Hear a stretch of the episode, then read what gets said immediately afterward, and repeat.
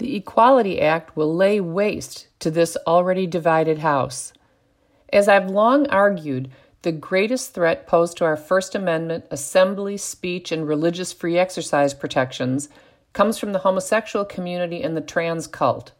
Already, state laws and judicial decisions have been eroding those protections, and last Thursday, the most dangerous threat yet emerged in Congress when U S Representative David Cicilline, a Democrat from Rhode Island, reintroduced the deceitfully titled Equality Act, which explicitly neuters religious protections when religious beliefs conflict with disordered sexual desires.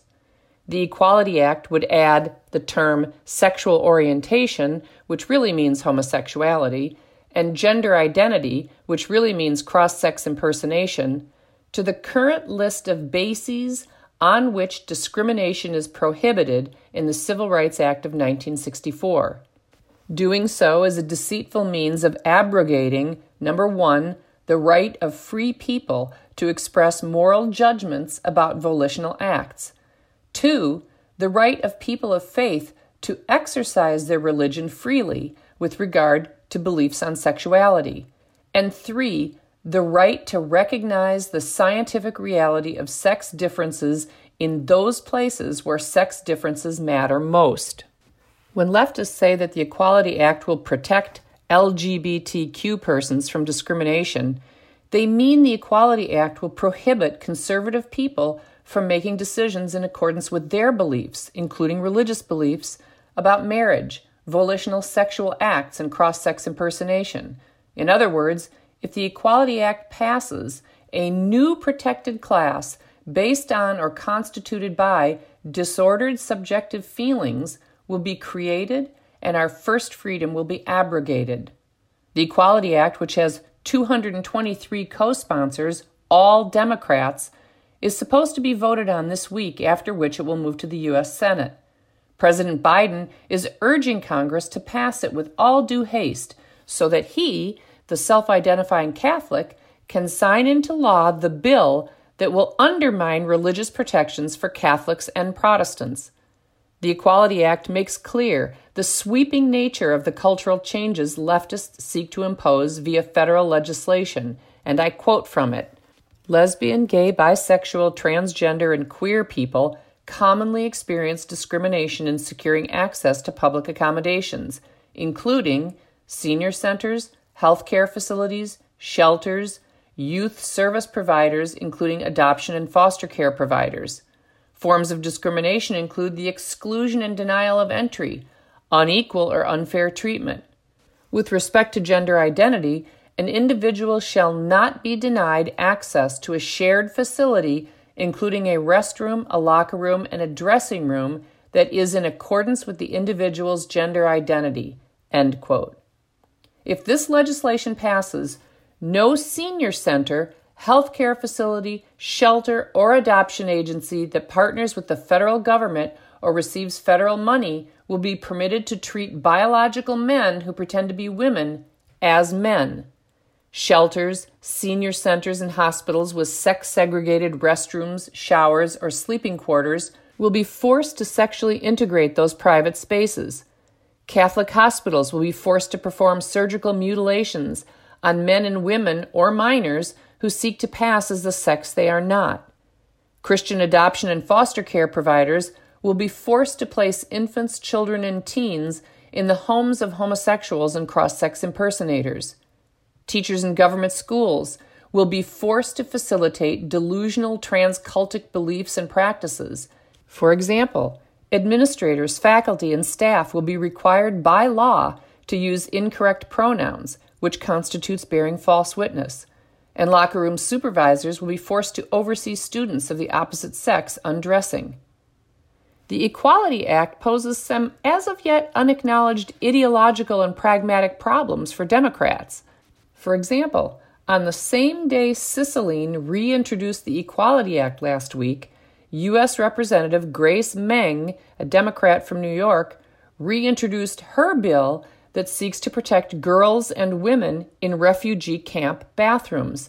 Meng explained, and I quote her, "Refugee camps should be safe havens for those who have been forced to flee their countries, and that includes secure facilities for restrooms.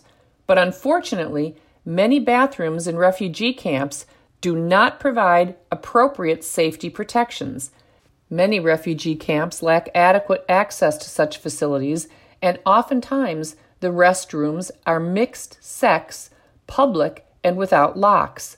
These conditions create a lack of privacy and dignity and make women and girls afraid to use the restrooms, fearing that they may be assaulted and subjected to violence while using the bathroom.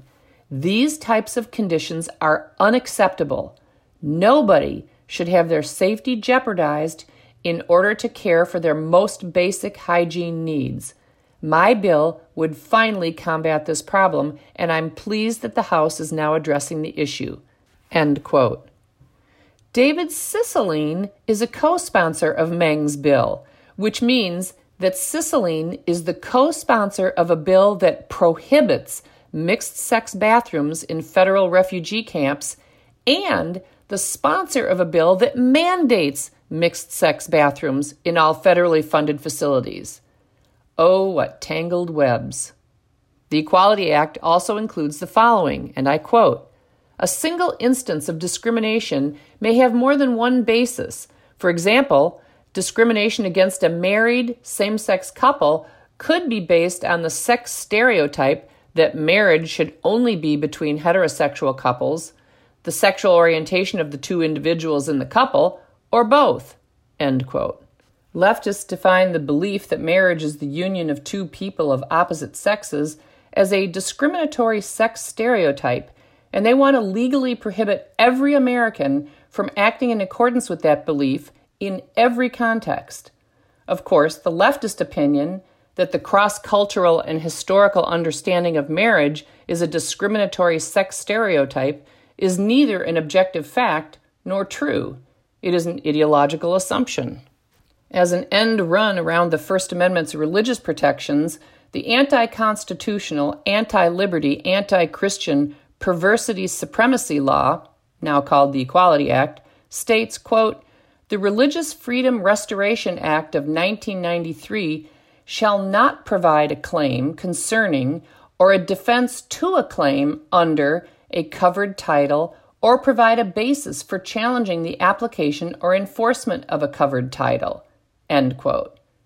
Anticipating appeals to equality for people of faith who are currently protected by both the First Amendment and the Religious Freedom Restoration Act of nineteen ninety-three, the tyrants behind the Religious Bigotry Act, I mean the Equality Act, made sure that people of faith lose.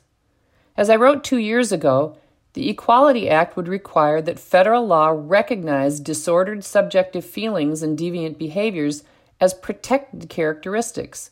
Federal law would absurdly recognize homoeroticism and cross-sex masquerading as conditions that must be treated like race and biological sex, which are objective, one hundred percent heritable conditions that are in all cases immutable and carry no behavioral implications.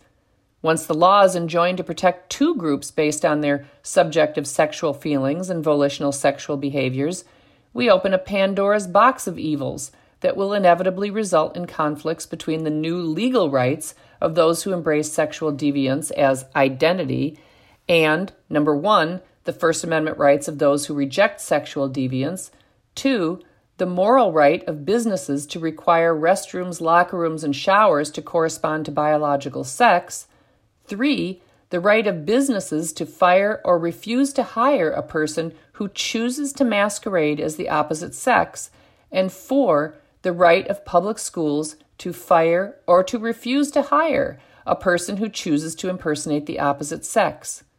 If the Equality Act passes, all it will take for other groups to have their sexual peccadillos deemed sexual orientations is to organize and wait for the culture to do its dirty work.